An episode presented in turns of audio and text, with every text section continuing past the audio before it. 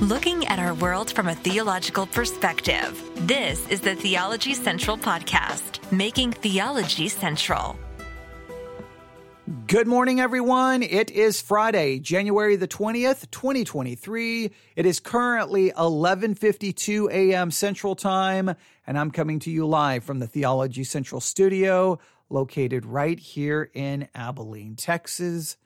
And it's from this studio that we launched an investigation, a full blown investigation. Maybe we need some new theme music for this series, right? Something like true crime, something like investigative journalist, because we decided to enter into the very bizarre, creepy, crazy, deceptive world of pastors buying their sermons. Now, yes, I'm being a little bit over the top. You may be thinking I'm using a little bit of humor, but I have to use a little bit of humor because this is so crazy. It is so bizarre that I'm still trying to wrap my mind around it. And if I don't have a little bit of fun, then I'm just going to turn on this microphone and go in a full blown rant and start screaming and yelling and losing my mind which I don't think would be beneficial to anyone. It may be entertaining, it may be entertainment, but I don't think it would be edifying or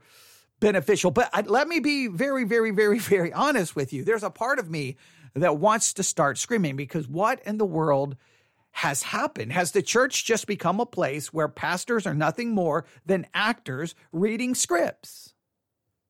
Now, in some ways, I feel that that's already, I think, I think there's always been a temptation to do that, right? You got to figure out what your audience wants, and then you've got to deliver week after week after week. And you got to know that there's some things you can say, there's some things you can't say. If you say this, you offend people. You offend people, they leave the church. So you've always got, you because you can always, as a pastor, you can always tell when someone's becoming unhappy. You can always tell. And you've got to make a determination. Do I preach what I think needs to be preached, or do I back up? Do I, do I take some steps back? Do I do I tone it down to keep them happy? So there's always a temptation where the pastor has to, in a sense, be an actor, right? It's he's got to follow the template, he's got to follow the script.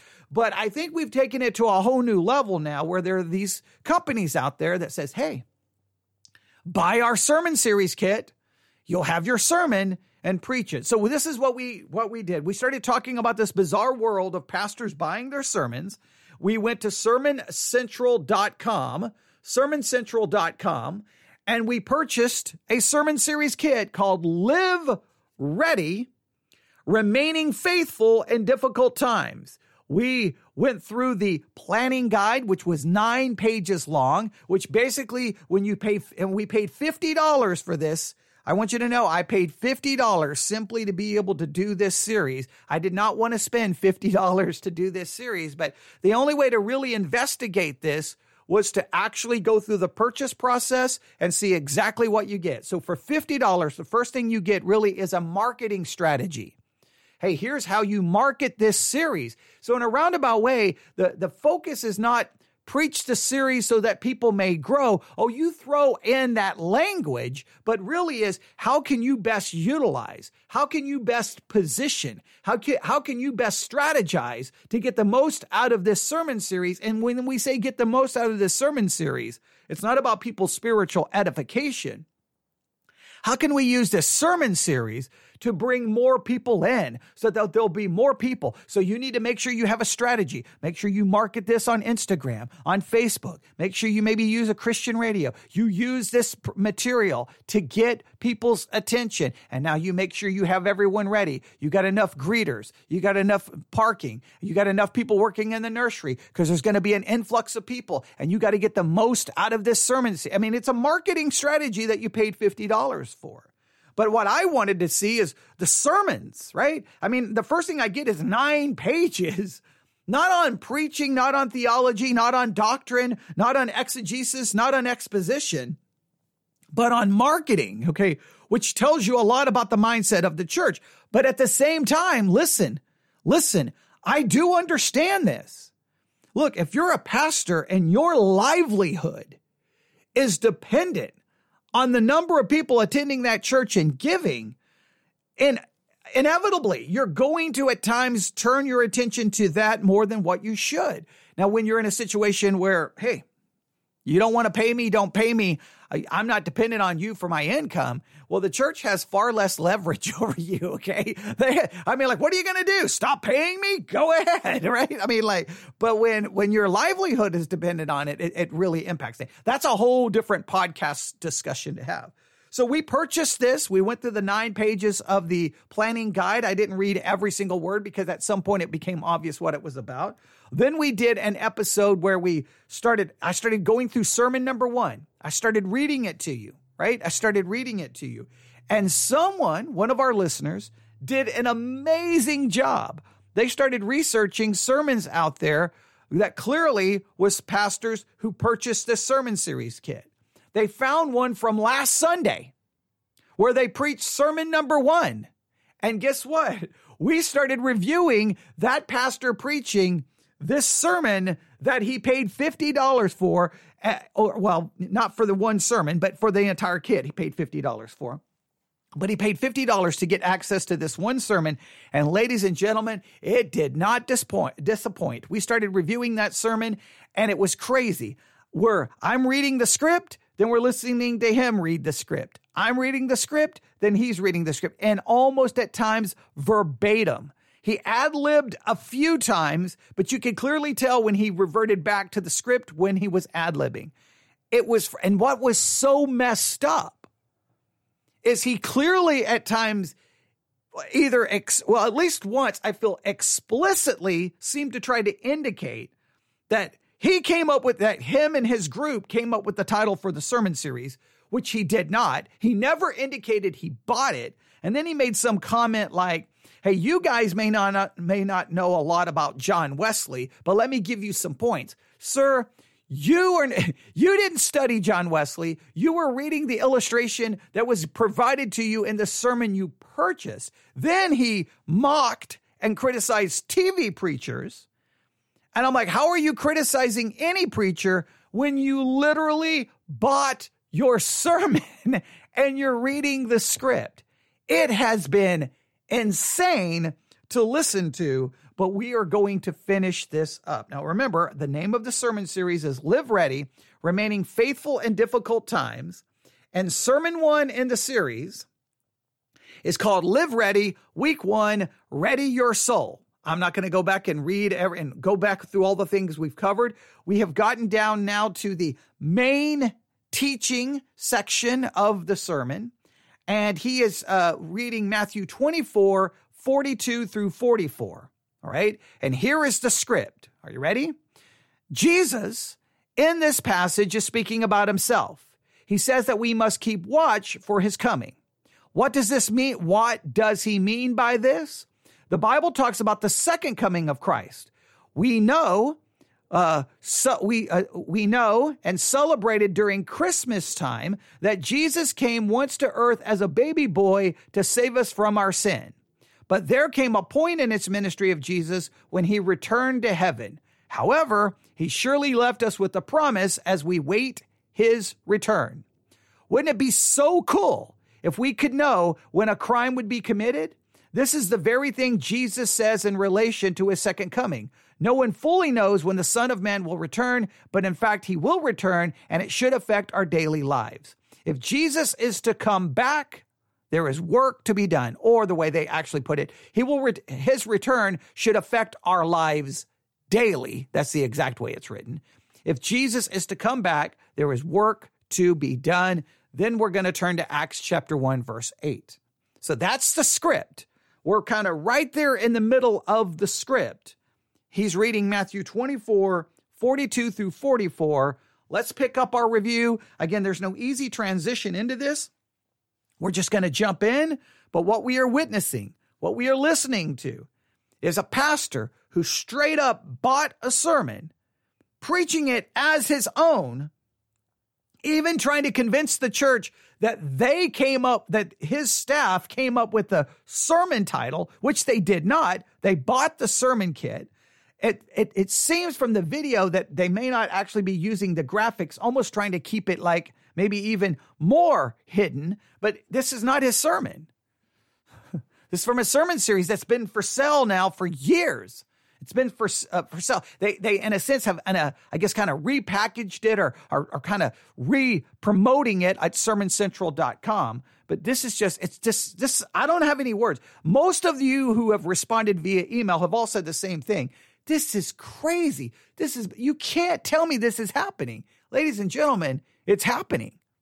And I, I guarantee there is at least one church I found in our research Literally every sermon series was purchased. Every sermon. They were using the graphics, using the videos.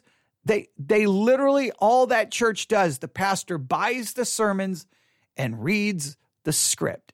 I I'm I I just don't even know. I don't even but and here's what frustrates me. These pastors are all pastors of large churches. Large churches, multi-site campuses.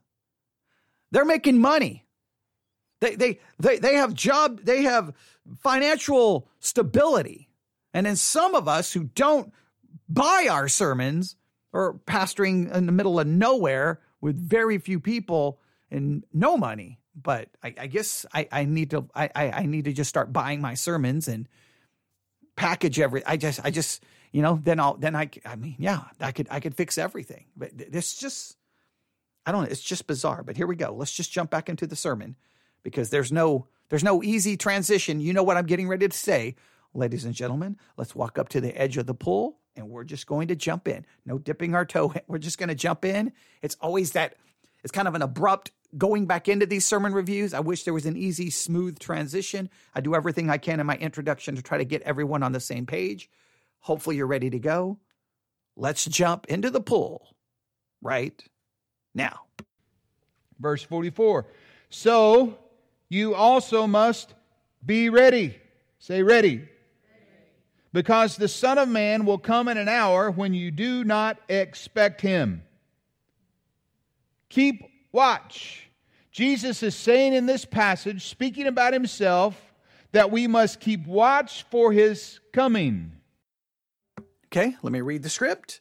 Jesus in this passage is speaking about his, himself. He says that we must keep watch for his coming. He's literally reading verbatim from the script.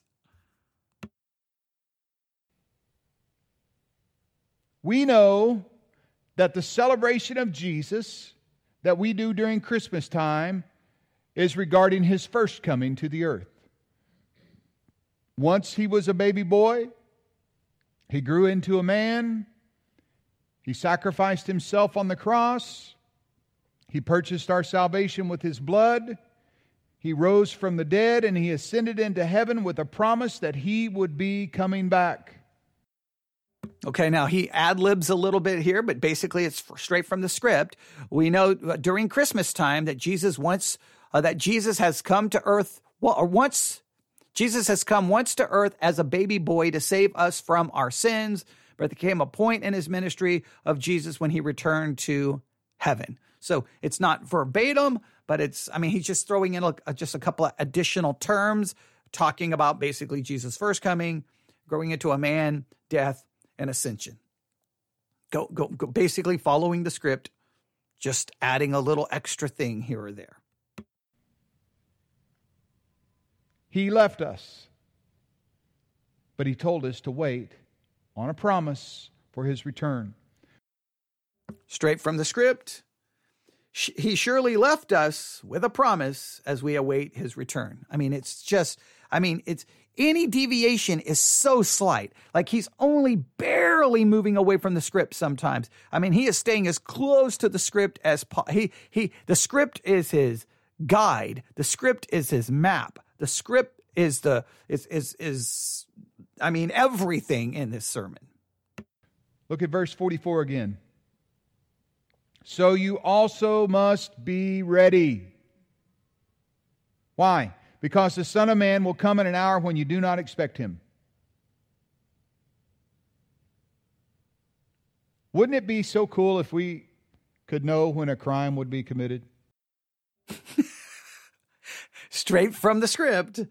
I will read Wouldn't it be so cool if we could know when a crime would be committed?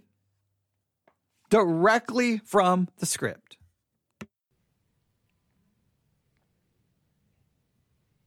I mean, this is what Jesus is saying in relation to his second coming. He said, No right from the script. This is the very thing Jesus says in relation to his second coming.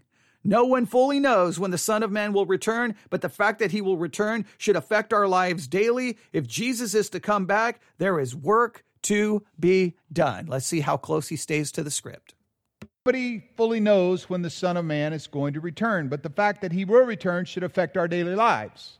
If Jesus is to come back, there's work to be done. He's saying It's so creepy. It is so insane. It is so insane that you can just sit there and just like, there is no creativity. There's no originality. There's no actual thinking or studying. It's just, he bought it, he's reading it. And again, I, I think most people could care less. I think most people, if they like the sermon, they don't care. But you can draw your own conclusion. The next thing, he should be getting ready to go to Acts 1 8. Let's see if there's a deviation here.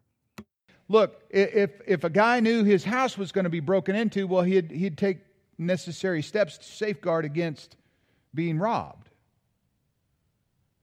And he's saying, You don't know when I'm going to return, but until I do, there's, there's business to handle, there's important things to do. You need to be ready. Be ready to be used. Be ready to be effective. Be ready to be active. Be ready to be responsive.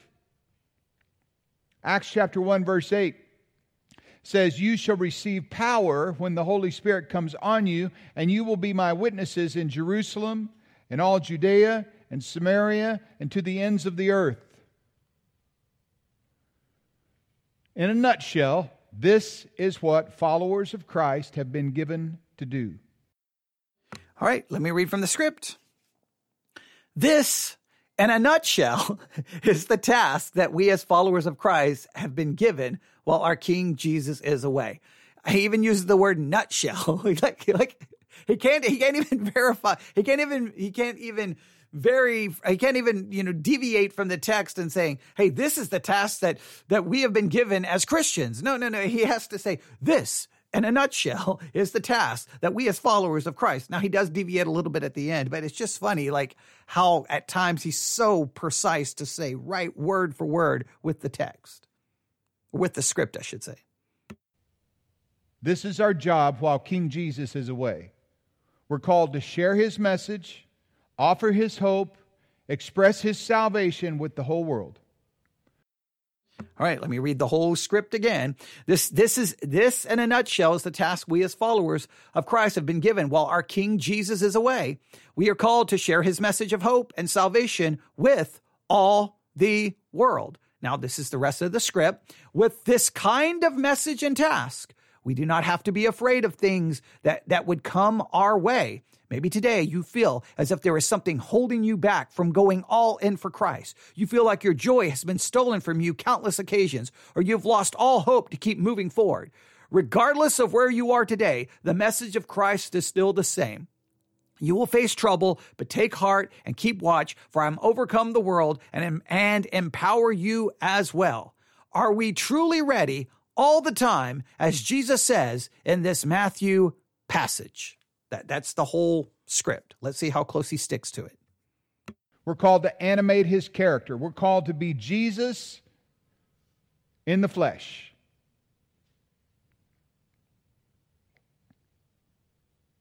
See, with this kind of a message, with this kind of task, we don't have to be afraid of the things that would come our way. Why? Because we're, we're, we're, we're on official business we have credentials that authorize us to do this official business that transcend the authority of the enemy. We have power and authority bestowed upon us. If there's anything holding you back, it's because you're not engaged and you've not taken his command seriously. Hey, so if something's holding you back, it's because you haven't taken his commands seriously. I guess he doesn't believe it, that we still have a sinful nature or that I, you know, all kinds of theological issues with this. All right. Now he's deviated a little bit from the text, but uh, from the script, but trust me, he'll get right back into it. He's not going to go too far. He's not going to wander too far away. He's not going to veer away too far. He's going to come right back to it. You'll, in fact, you can usually, uh, uh, you can usually immediately hear when he goes back to reading. What's holding you back from going all in for Jesus?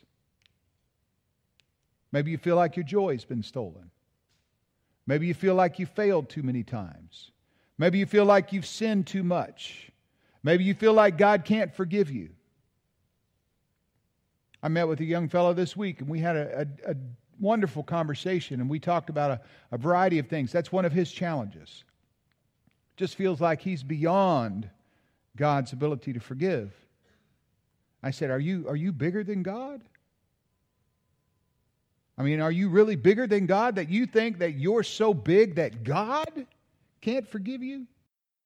Now he's adding this in. Now, the thing I'm just blown away with for $50, I, I still don't even really understand what the point of this sermon is. I, it's kind of be ready, but now it's kind of like, I don't know. Now it's like, hey, nothing can hold you back if you take the commands of God. Hey, now it's like, hey, if you feel like you can't be forgiven, God can forget. Like, I don't really know exactly what the main emphasis of the sermon. He's not exegeted any passage, and it's just kind of this rambling thrown together like stream of consciousness of ideas that I guess are kind of loosely related. I don't know.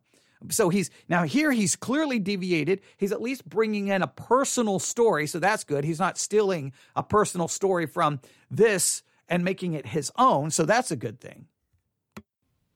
Because that's essentially what you're saying. If you say that God can't forgive you, you're saying, I'm bigger than him. Yet he acknowledges that that can't be true. And what it comes down to is he wants to be God in his life. He doesn't want God to be God. He wants to be God. He wants to dictate. He wants to rule. He wants to direct. He wants to inform. He wants to instruct. He wants to guide until he comes up against something where he lacks the capacity and the ability to affect the kind of outcome that he desires. Um, if you ever come to me and tell me you're struggling because you feel guilty, you don't feel like God can forgive your sins, I hope I don't then walk up in the pulpit the following Sunday and say, You, you want to be God. It's because you want to be God. You want to have control. You won't let God be God. Hopefully, I would not do that. So either the person he met obviously doesn't attend the church but even then, that's the counsel you give. Hey, you feel guilty? Well, guess what? You're trying to be God. How about maybe, hey, give them the comfort of the gospel? I don't know. Maybe that would be a good thing to do. Please see our, listen to our series on law and gospel. All right, here we go. Then he's willing to say, oh, well, maybe, maybe I need God. Well, I can tell you this regardless of where you are today, the message of Christ is still the same. And the message of Christ. See, he just slipped right back into the text. Regardless of where you are today, the message of Christ is still the same. That's literally verbatim. See, he, he deviated, he veered just a little bit, and then boom, right back to the script. Christ is this. This world is it's hard. It's tough. Jesus said in John 16 33, you will face trouble. I don't know any non Christian or any Christian who doesn't face trouble. I mean, it would be different to me if, if non Christians had this attractive, perfect life and, and they never had challenges. But I visit hospitals on a regular basis where there are lots of non Christians who are in the same ICUs, separated by just a wall next to the people who are Christian. The reality is, we all have struggle. Jesus says that. You will face trouble. But take heart and keep watch, for I have overcome the world and empower you as well. He's literally reading the scripture as given in the script. So he's not even like, he's not even opening a Bible. He's literally just reading the way it's written in the script. What's he saying? He's saying you're going to have the same struggle, the same challenge, the same obstacle, the same difficulty, the same pitfalls, the same temptations, the same highs and the same lows and the same attacks and the same sicknesses come your way that everybody who doesn't serve me has come their way. But take heart because I've overcome those things you can have hope that you will also overcome those things. You're going to get through it. I'm going to make sure that you get through it. I'm going to make sure that you fulfill your destiny. I'm going to make sure that you overcome. The question is are we truly ready all the time? Like Jesus says in this passage in Matthew. Right? Back to the script. Are we truly ready all the time, as Jesus says in the Matthew passage? Right back to the script. There's a pastor named Levi Lusko who once said this. He said, If Jesus came back right in the middle of you committing sin against God, what would that be like? All right.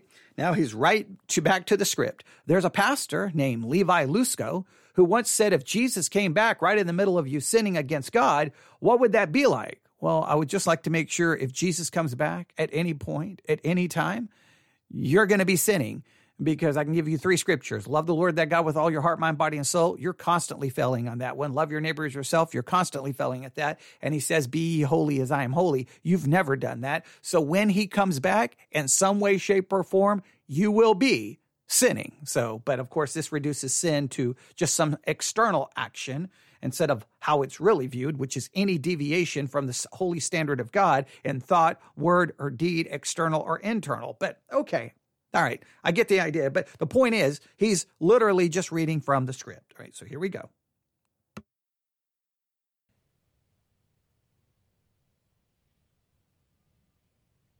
Think about that for a minute.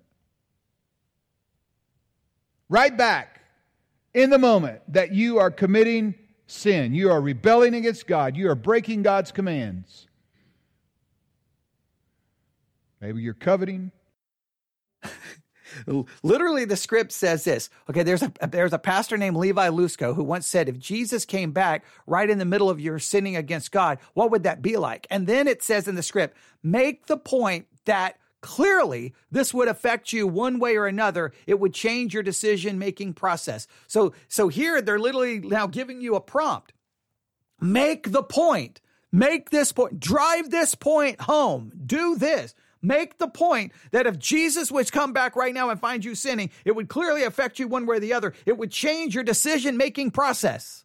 Because you know, all we have to know is that if Jesus, if Jesus was to catch me in sin, I would not sin. But I don't know. God was literally in the midst of Israel and they sinned and sinned and sinned and sinned and sinned and sinned and sinned. Jesus was right there with the disciples and they sinned. Because guess what? Even the presence of God in front of us doesn't change the depravity inside of us. But that's a whole, that gets into some theological issues. And this sermon's not going to get into any theological issues because it's just reading a script. But I think it's funny it says, make the point, and it literally tells you what to do. Maybe you're stealing. Maybe you're lying. Maybe you're worshiping something other than God.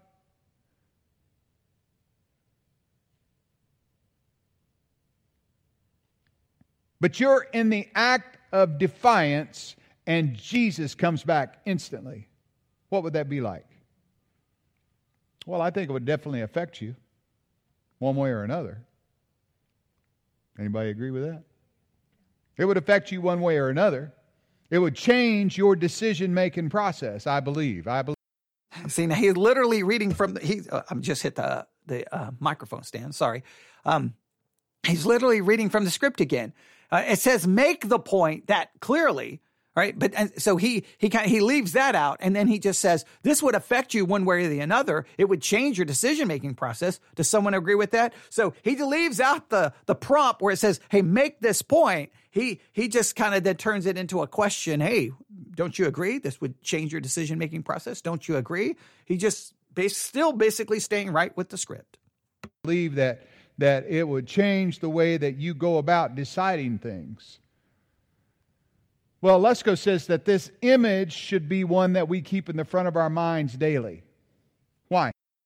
All right. Now, he says, Now he says that Lusko says this. This this is not so. This is not even fair because Lusko doesn't say this. Uh, Levi Lusko only said, and this is what we have in quotes: If Jesus came back right in the middle of your sinning against God, what would that be like? End quote. But then he turns around, says that Lusko says this image should be one we keep in the front of our minds daily. No, Lusko did not say that. That's not a quote from Levi Lusko. So if you're going to read the script, at least uh, uh, give the accreditation to the right person. That is from the script you bought, not from Levi Lusko. But he's not even paying attention uh, enough to the script to realize, no, no, you're seeing that Lusko said this. Lusko's statement was very simple and very short. Now, this next part, this image uh, should be one we keep in the front of our minds daily. God calls us to say no to certain things in the world so that we may say yes to, to the things he wants to offer us. We must keep watch over our own lives and invite those into that process with us as we continue growing in faith, hope, and love. Literally, that's not from Levi Lusko. Levi Lusko only said, if Jesus came back right in the middle of you sinning against God, what would that be like? End quote. The quotation marks start and end. Now he's saying that Levi Lusko said something he didn't say. He, I mean, I mean, come on! If you literally have the script in front of you, because God calls us to say no to certain things in the world. And He calls us to say no to certain things not because He wants to destroy our fun or, or make our life miserable, but because He wants us to be in position to say yes to the things that He offers. We have to keep watch over. We have to be ready. Our lives are our lives, and it's our job to keep watch. Second thing, keep learning. Okay, that's it. Now, I guess. oh boy, I mean, this sermon is just. I I, I don't even. I, I mean, oh, the sermon is so irritating because it just seems like I don't know. If, I, like if you're going to take the script, you could have organized this in a, a, far better way. You could have organized this in a far better way. It, it, but okay. So now keep learning. That's right here in the bold. And here's the paragraph for keep learning. As we think about lo- the lifelong process of faith and the continuous work of sanctification in our lives, it is imperative that we stay curious and stay committed to learning. The Word of God is meant to serve as our guide for everyday life here on earth. Isn't it a beautiful thing that Jesus did not live, leave us without the help of the Holy Spirit? Instead, He gave us a wonderful guide. Some of you here may know the story of Joshua in the Old Testament. Here's what the Lord says in verse 8 of, the, of chapter 1. Here we go. Let's see how close he follows this. As we think about this lifelong process of faith and this continuous work of sanctification or being made different by God in our lives, it's important for us to stay curious and committed to learning. I mentioned earlier the value and the importance of the Word of God. It's meant to serve as a guide for everyday living. The Word of God is meant it's to be a, a guide. that Jesus the, the Word of God is meant to be a, a guide for everyday living. Uh, here's what I would ask Is it supposed to be a guide for sermon writing? I'm just, just curious. Hey, hey, all of you sitting in the pew, the Word of God is supposed to be a guide for your everyday living. But trust me, it's not a guide for my sermon prep because I pay $50 to buy sermons. God. It's meant to serve as a guide for everyday living. It's a beautiful thing that Jesus didn't just leave us without help, He sent the Holy Spirit. And we have the scripture. He gave us this wonderful guide. Some of you may know the story of Joshua from the Old Testament. Literally, word from word from the script telling people that the word of God is supposed to be the guide for their life, but the word of God was not even the guide in his life to write this sermon that he paid money for and he's reading verbatim. It's insanity to watch this unfold and, and, and, and listen to this in real time. This is what the Lord said to him in verse 8, Joshua chapter 1. He said, Keep this book of the law always on your lips Meditate on it day and night so that you may be careful to do everything written in it. Then you'll be prosperous and successful. God says the keys to Joshua to prosper and succeed in all that he does lie in whether or not the book of the law would guide his every move. Whether he would think about. Hey, if you want to be successful and prosperous, the Word of God should be your guide. If you want to be successful and prosperous in preaching, buy your sermon. Mm-hmm. Don't worry about studying the text. About it, whether he would meditate on it day and night, and whether he would be careful to observe to do it, put it into practice. I guess another way we could say is God told him, Make my word a priority, and I'll make your success a reality. Make my word a priority, and I'll make your success a reality, but I'm not going to make your word a priority in the preparing of my sermons. I mean, do you not see just how ironic and almost hypocritical this whole thing is? Now, all of us have hypocrisy in our lives. So I'm, and one, I'm not trying to be too judgmental, but at the same time, this is just insane to listen to because he's sitting there preaching this somehow like, I don't know, it's his sermon. Man, I'm reading, I got your sermon right here in front of me, okay, that I paid $50 to get. You clearly didn't write the sermon that's being sold because this was being sold way before you preached your sermon. Some of you probably need to write that down. Make my word a priority, and I'll make your success a reality. Does the Bible take priority in our lives? Are you saturated in the Word?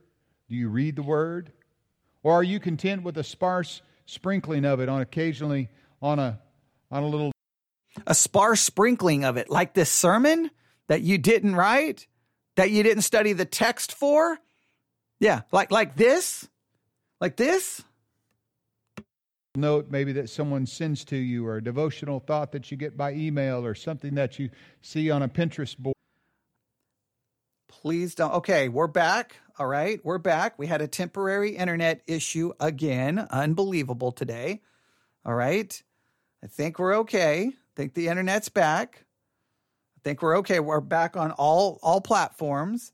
I do apologize. I will edit this out. I will edit some of this out. Um, uh, yeah, it's it's very frustrating when this happens, but I'm not going to let it get to me. We're not going to get distracted. I'm going to back this up just a little bit. I'm going to back this up. I'm going to back this up, and we're going to continue. We're going to press on and see if we can finish this. All right. He's he's uh, discussing Joshua one eight. All right. Uh, and the script says, God says that the key is for Joshua to prosper and succeed, and all he does lies in whether the book of the law would guide his every move. In this case, for us today, does the Bible really take priority in our lives? Are, are you saturated with the word every day, or are you con- content with a sparse sprinkling of it? And I made a comment about, yeah, like the, the sermon, which is a sparse sprinkling of God's word. You didn't actually study it because you're simply reading a script that you purchased. He's sitting there telling these people, like, you need the word of God. It needs to be a guide and you need to saturate your life with it while he's preaching a sermon that had nothing to do with his study of God's word because he simply bought the sermon. It's just, it's just insane how he can't perceive that he's not even doing what he's telling the people that they're supposed to be doing. Now, now let's go back to the sermon.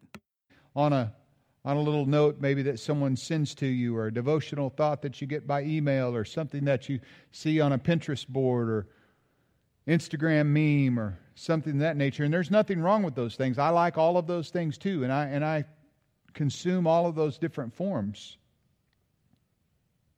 But there's something about being responsible for feeding yourself the word of God. I know there have been a lot of times in my life where I've gone through what I call a dry season, where Scripture wasn't as prioritized as it should have been. Word yeah, you went through a dry season and maybe you bought a sermon. Like this would be a good time to, to, explain to people why you bought a sermon because you're in a dry season. I would respect that. Work and responsibility and family and other distractions kept me distracted from that. Maybe I was sleeping more than I needed to, or, or just wasn't diligent as. Oh, man.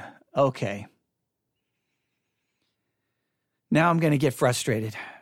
I thought, okay, this is awesome. He's being very genuine, right? He's being very genuine. He's talking about going through a dry season. And this would be a great time to confess to everyone why he bought a sermon series. And then I looked down at the script.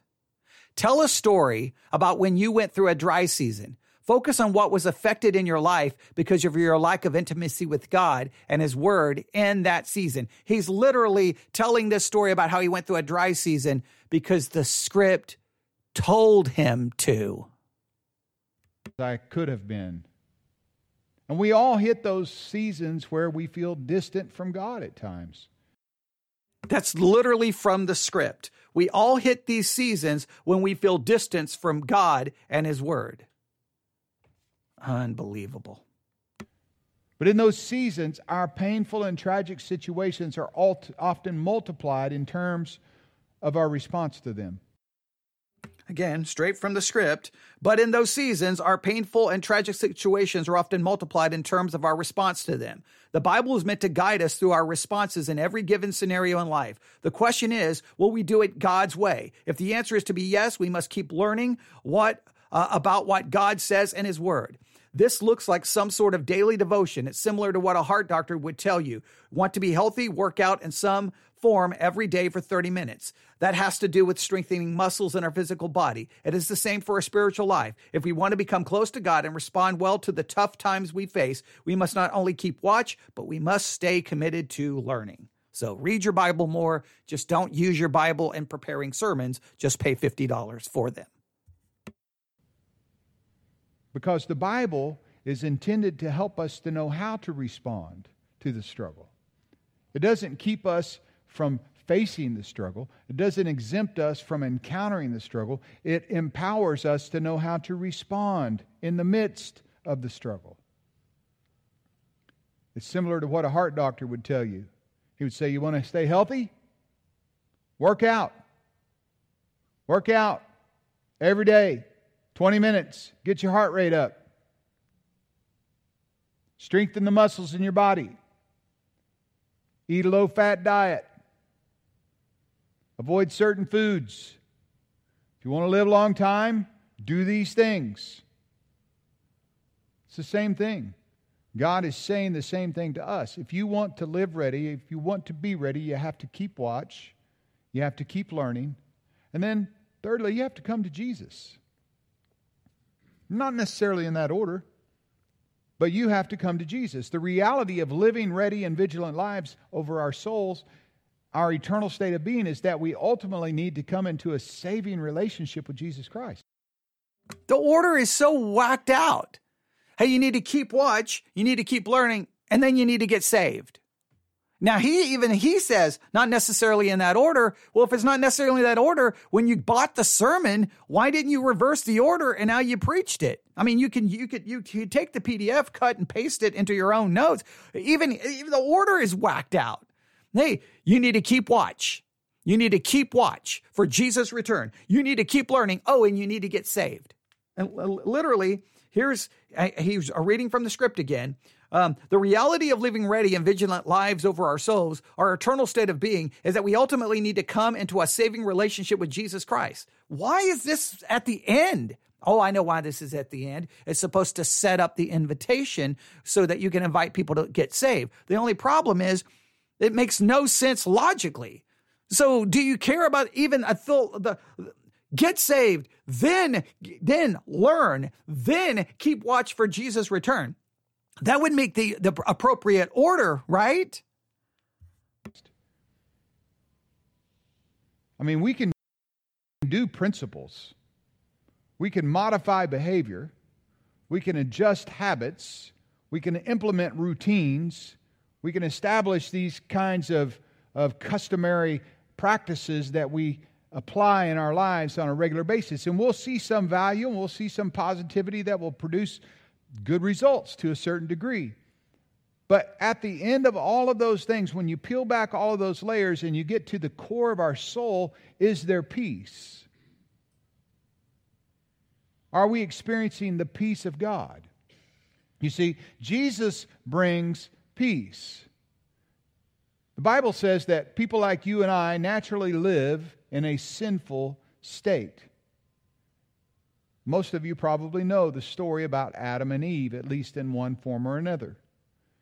Genesis chapter 3, sin entered into the world, and all humanity has basically followed along that natural progression. There was a sacrifice that had to come in order to bring sin's power under control and to provide us access to a restored walk and relationship with God. That was something that happened through Jesus. It's called salvation. Jesus saves us from the power of sin. All this is pretty much straight along with the script, pretty almost not verbatim, but pretty close. He helps us to be able to live free from our sin. So that whenever we're suffering, because we all suffer, whenever we're tempted, because we're all tempted. In fact, Scripture says Jesus was tempted in every way just like us. Whenever we encounter negative results or negative consequences, we can live ready and confident for any and every, every curveball that comes our way. Whatever life throws us, our response is to accept the gift of salvation, to be all in for Him, to live ready, to live watchful, to be mindful, to be focused, to be clear so many theological issues we could get into, but the goal here is just to show you how uh, all of this is just, you know, we can live ready and confident before any and every curveball that life may throw uh, uh, our way when we are sure of our salvation. Our response is to accept his gift and come to him personally. And the good news is the Bible tells us exactly how to do this. And now he's going to go to Romans 10 9. Clear thinking. Romans chapter 10, verse 9 says, If you declare with your mouth Jesus is Lord and believe in your heart that God raised him from the dead, you will be saved. What's he saying? He's saying, if you confess, like even right here in this moment, that Jesus is Lord and place him on the throne of your heart, he'll save your soul. Now, those kinds of terms can sound really weird and confusing. You got to put him on the throne of your heart. I mean, that's right there in the Bible. Hey, that when you get saved, you've got to put him on the throne of your heart. If you don't put him on the throne of your heart, you're not saved. I met with, with someone er, else this week, and we were talking Please know I'm being very sarcastic there. okay. Talking about a mental struggle that they were going through and and how to to identify the challenge and how to figure out times that they've overcome the struggle versus times that they've been defeated by the struggle and what are the differences that they are able to identify and i can't know what those things are because i'm not the person that experiences it but i can kind of coach them on how to discover that process. And I, and I told them, I said, you know, you need, to, you need to go back and you need to think about this and you need to think about that. Think about these two instances. This one here, when you're totally defeated. This one here, when I wonder if these people would come to him for spiritual advice if they knew that he, I don't know, buys his sermons. You're totally engaged. What is the difference? It's especially interesting whenever they happen within a few minutes of each other. You're totally defeated one minute and you're totally engaged the next minute. What happened? Well, in the simplest way of saying it, it's a change of our mind. It's a change of thought. It's a change of focus. It's a redirection.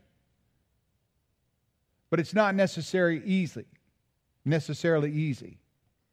That's why I believe the scripture is so powerful. Because I believe the scripture is like a secret weapon. The Bible is like a secret weapon in your circle.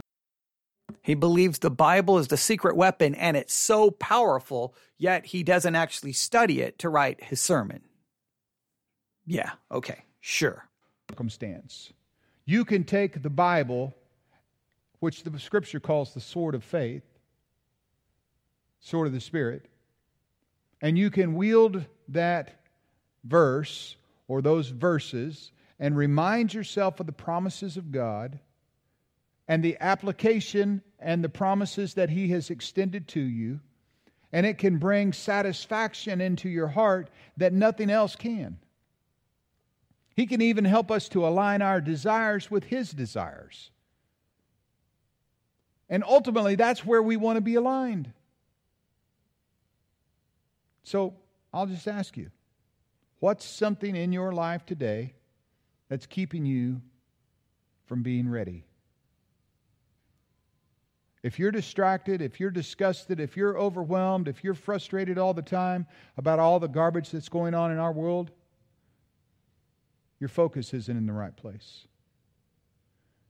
If you find yourself talking more about the world and culture and politics and drama and disappointment and fear and dread and all the mess that's happening around us, your focus is off.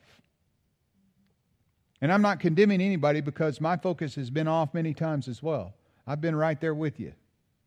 Sometimes I get up to my eyebrows in that stuff. But one of my statements that I regularly say, and I say it to myself and I say it to other people that I care about, is control what you can control. I can't control any of the other big issues of the day, but I can control whether or not I readily access the Scripture. I can control whether or not I memorize the Word of God. I can control whether or not I use my phone for communication and correspondence in a positive, healthy manner. You can control whether you buy a sermon or not. And whether I lay it down and don't engage in other negative, negative behaviors. I can control whether or not I listen to things that are uplifting and spiritually vibrant and that are, that are encouraging and inspiring and empowering in my life versus things that are depleting and emotionally discouraging. I can control those things. I can control how I choose to respond whenever I see certain things that frustrate me. Response number one for me is to turn it off. Just cut it off. Jesus said, if your right eye offends you, pluck it out. It's better to enter into the kingdom of God blind than it is to be deceived. Right hand offends you, cut it off. It's better to enter into the kingdom of God maimed and crippled than it is to go in with both limbs and, and be overwhelmed and deceived. What's he saying? Obviously, we're not talking about plucking my eyes out. But what I am talking about is cutting off the things he's added all of this. This is all him now. Now he's adding all of this. This is all just add. This says the sermon basically is over on the script. So he's doing a lot of ad lib. Of course, we can get all the theological issues that's going on here, referencing the Sermon on the Mount without any context. Just so much is going on here. That bring the negative narrative into my life. You say, well, Pastor Joe, uh, you, you want to be informed. You want to you want to know what's going on. I challenge anybody here in this place or anyone watching online to come to me with something that I'm not informed on. Hey, uh, Pastor Joe, do do you have uh, any thoughts on pastors buying their sermons? Because I think you're definitely informed on that. Bring it. Bring your A game. I'm, I'm, I'm not being arrogant. I'm telling you, I am informed. In fact, I'm not, not just informed on a lot of things, I'm actually educated. Why is he being so arrogant? Bring your A game. Come on, come on. See how much I'm informed. In fact, I'm educated. Like, what, what, what does this have to do with the sermon? Maybe this is why he buys his sermons. What has this got to do with it? Is he like mad at someone? Someone's challenged his knowledge on current events? This place or anyone watching online to come to me with something that I'm not informed on. Bring it. Bring your A game. I'm, I'm, I'm not being arrogant. I'm telling you, I am informed. In fact, I'm not, not just informed on a lot of things, I'm actually educated. There is a difference. Informed means you typically know one side or one view or something that aligns with whatever you want. Educated means that you've evaluated a gamut of considerations and a variety of viewpoints, and you've kind of reconciled all of that data into a perspective that's unique. This is interesting. He's getting fired up here. Like, hey, I'm not just knowledgeable, I'm, and he, he hits the pulpit. I'm educated. Like he, this is what he's getting fired up about. He, he's getting, he's not been fired up at all about the script because obviously it's not his. Now he's getting fired up and he wants everyone to know I'm educated on many things. I know, like, what does this have to do with the sermon? Like, this has literally nothing to do with the sermon. Someone ticked him off. Someone made him mad, calling into question how much he knows or doesn't know. Now he's going to let the whole church know I am educated on things. What has this got to do with the sermon? So I'm happy to entertain those conversations. But I refuse to listen to propaganda that constantly bombards my mind with negative stuff and tries to, to pull me down. That's what I'm talking about. I'm all about being informed. I'm all about being educated. I'm all about being engaged. I'm all about being active. I'm all about serving and living in a community where we can make an impact. I'm not about separating from the, from the culture. I'm about being separate in our spiritual lives, but being engaged and active in our public. And you're all about buying sermons. Public Lives, being a representative of Jesus Christ, animating his character and living as a witness and telling his story to other people that need to hear it. I'm all about those things. We need to live ready. We need to be ready. And we need to trust that we can be faithful even in the most frustrating circumstances that we've ever experienced. Let's pray. Thank you, Lord. There's the sermon. Now, I do apologize for the, once again, internet interruption. Don't know what happened. Everything went down. Church One went down. Spreaker went down. So it wasn't this weird, like, only one thing's going down. No, everything went down. Don't know why. Craziness. But uh, it, we we came back up. We're able to finish it. I do apologize. I will do a little bit of editing of the audio file so that it when we upload it, it will hopefully have some kind of a smooth connection to all of it. Um, I know I kind of you may have felt like I kind of lost some of my passion and zeal by the end. I just became kind of just frustrated it just really started bothering me how he's telling the church, you need to study your Bible. You need the Bible. You need the Bible every day, at least 30 minutes a day, basically. Well, I think he used 20 minutes, but you need the Bible every single day and you need to read it and you need to memorize it.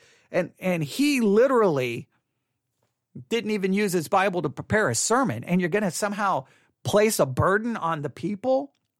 That just really discouraged me, really made me angry because and that and then he's got people coming to him for spiritual advice and he gives these illustrations of spiritual advice and someone came to him because they feel guilty about their sin and feel like God can't forgive them and he basically says you're acting like God like what is that like no oh, I, I gave him the the sweetness of the God no it was like just this just really started making me feel very discouraged and very depressed. So by the end, I may have, I was no longer laughing, I, it was no longer fun. I was now getting really, really, really upset, almost wanting to call the church, going, hey, man, okay, if you're going to put burdens on the people, how about you write your own sermons? Okay, so yeah, I got a little bothered there. And if you're going to be giving people spiritual advice, maybe they should know that you don't actually use your Bible to write your sermons. But there you have it. He followed the script until the end, where he got mad and wanted everyone to know that he's educated about many issues. Until that, he was just reading a script. Then he got fired up. But the, what he got fired up apart really had nothing to do with the sermon. And I still don't even really understand exactly. In fact, the whole sermon structure is so whacked out. It's just, I don't know. I don't even know what you say about that. I, it's definitely not worth $12. It's not worth, worth $50. This sermon is not worth 25 cents. But there's the world of pastors buying their sermons. We'll do some more work on this subject and uh, we'll see where this goes. We may review some more sermons. I'm assuming this pastor, since he's preaching the series, maybe we'll just review how he handles the entire series. I don't know. We will see. You can email me, newsif at yahoo.com, newsif at yahoo.com. If you are listening and the audio cut out, we have problems with the internet, but I think everything is here. What I will edit it, upload it, and it will be available on all platforms in probably the next 30 minutes. But currently, I have steak waiting for me downstairs, so I need to go downstairs and eat and, and forget about this sermon because now I'm extremely frustrated by it. Hopefully, it bothers you as much as it bothers me because this needs to be exposed and this practice needs to come to an end. Thanks for listening. Everyone have a great day. God bless.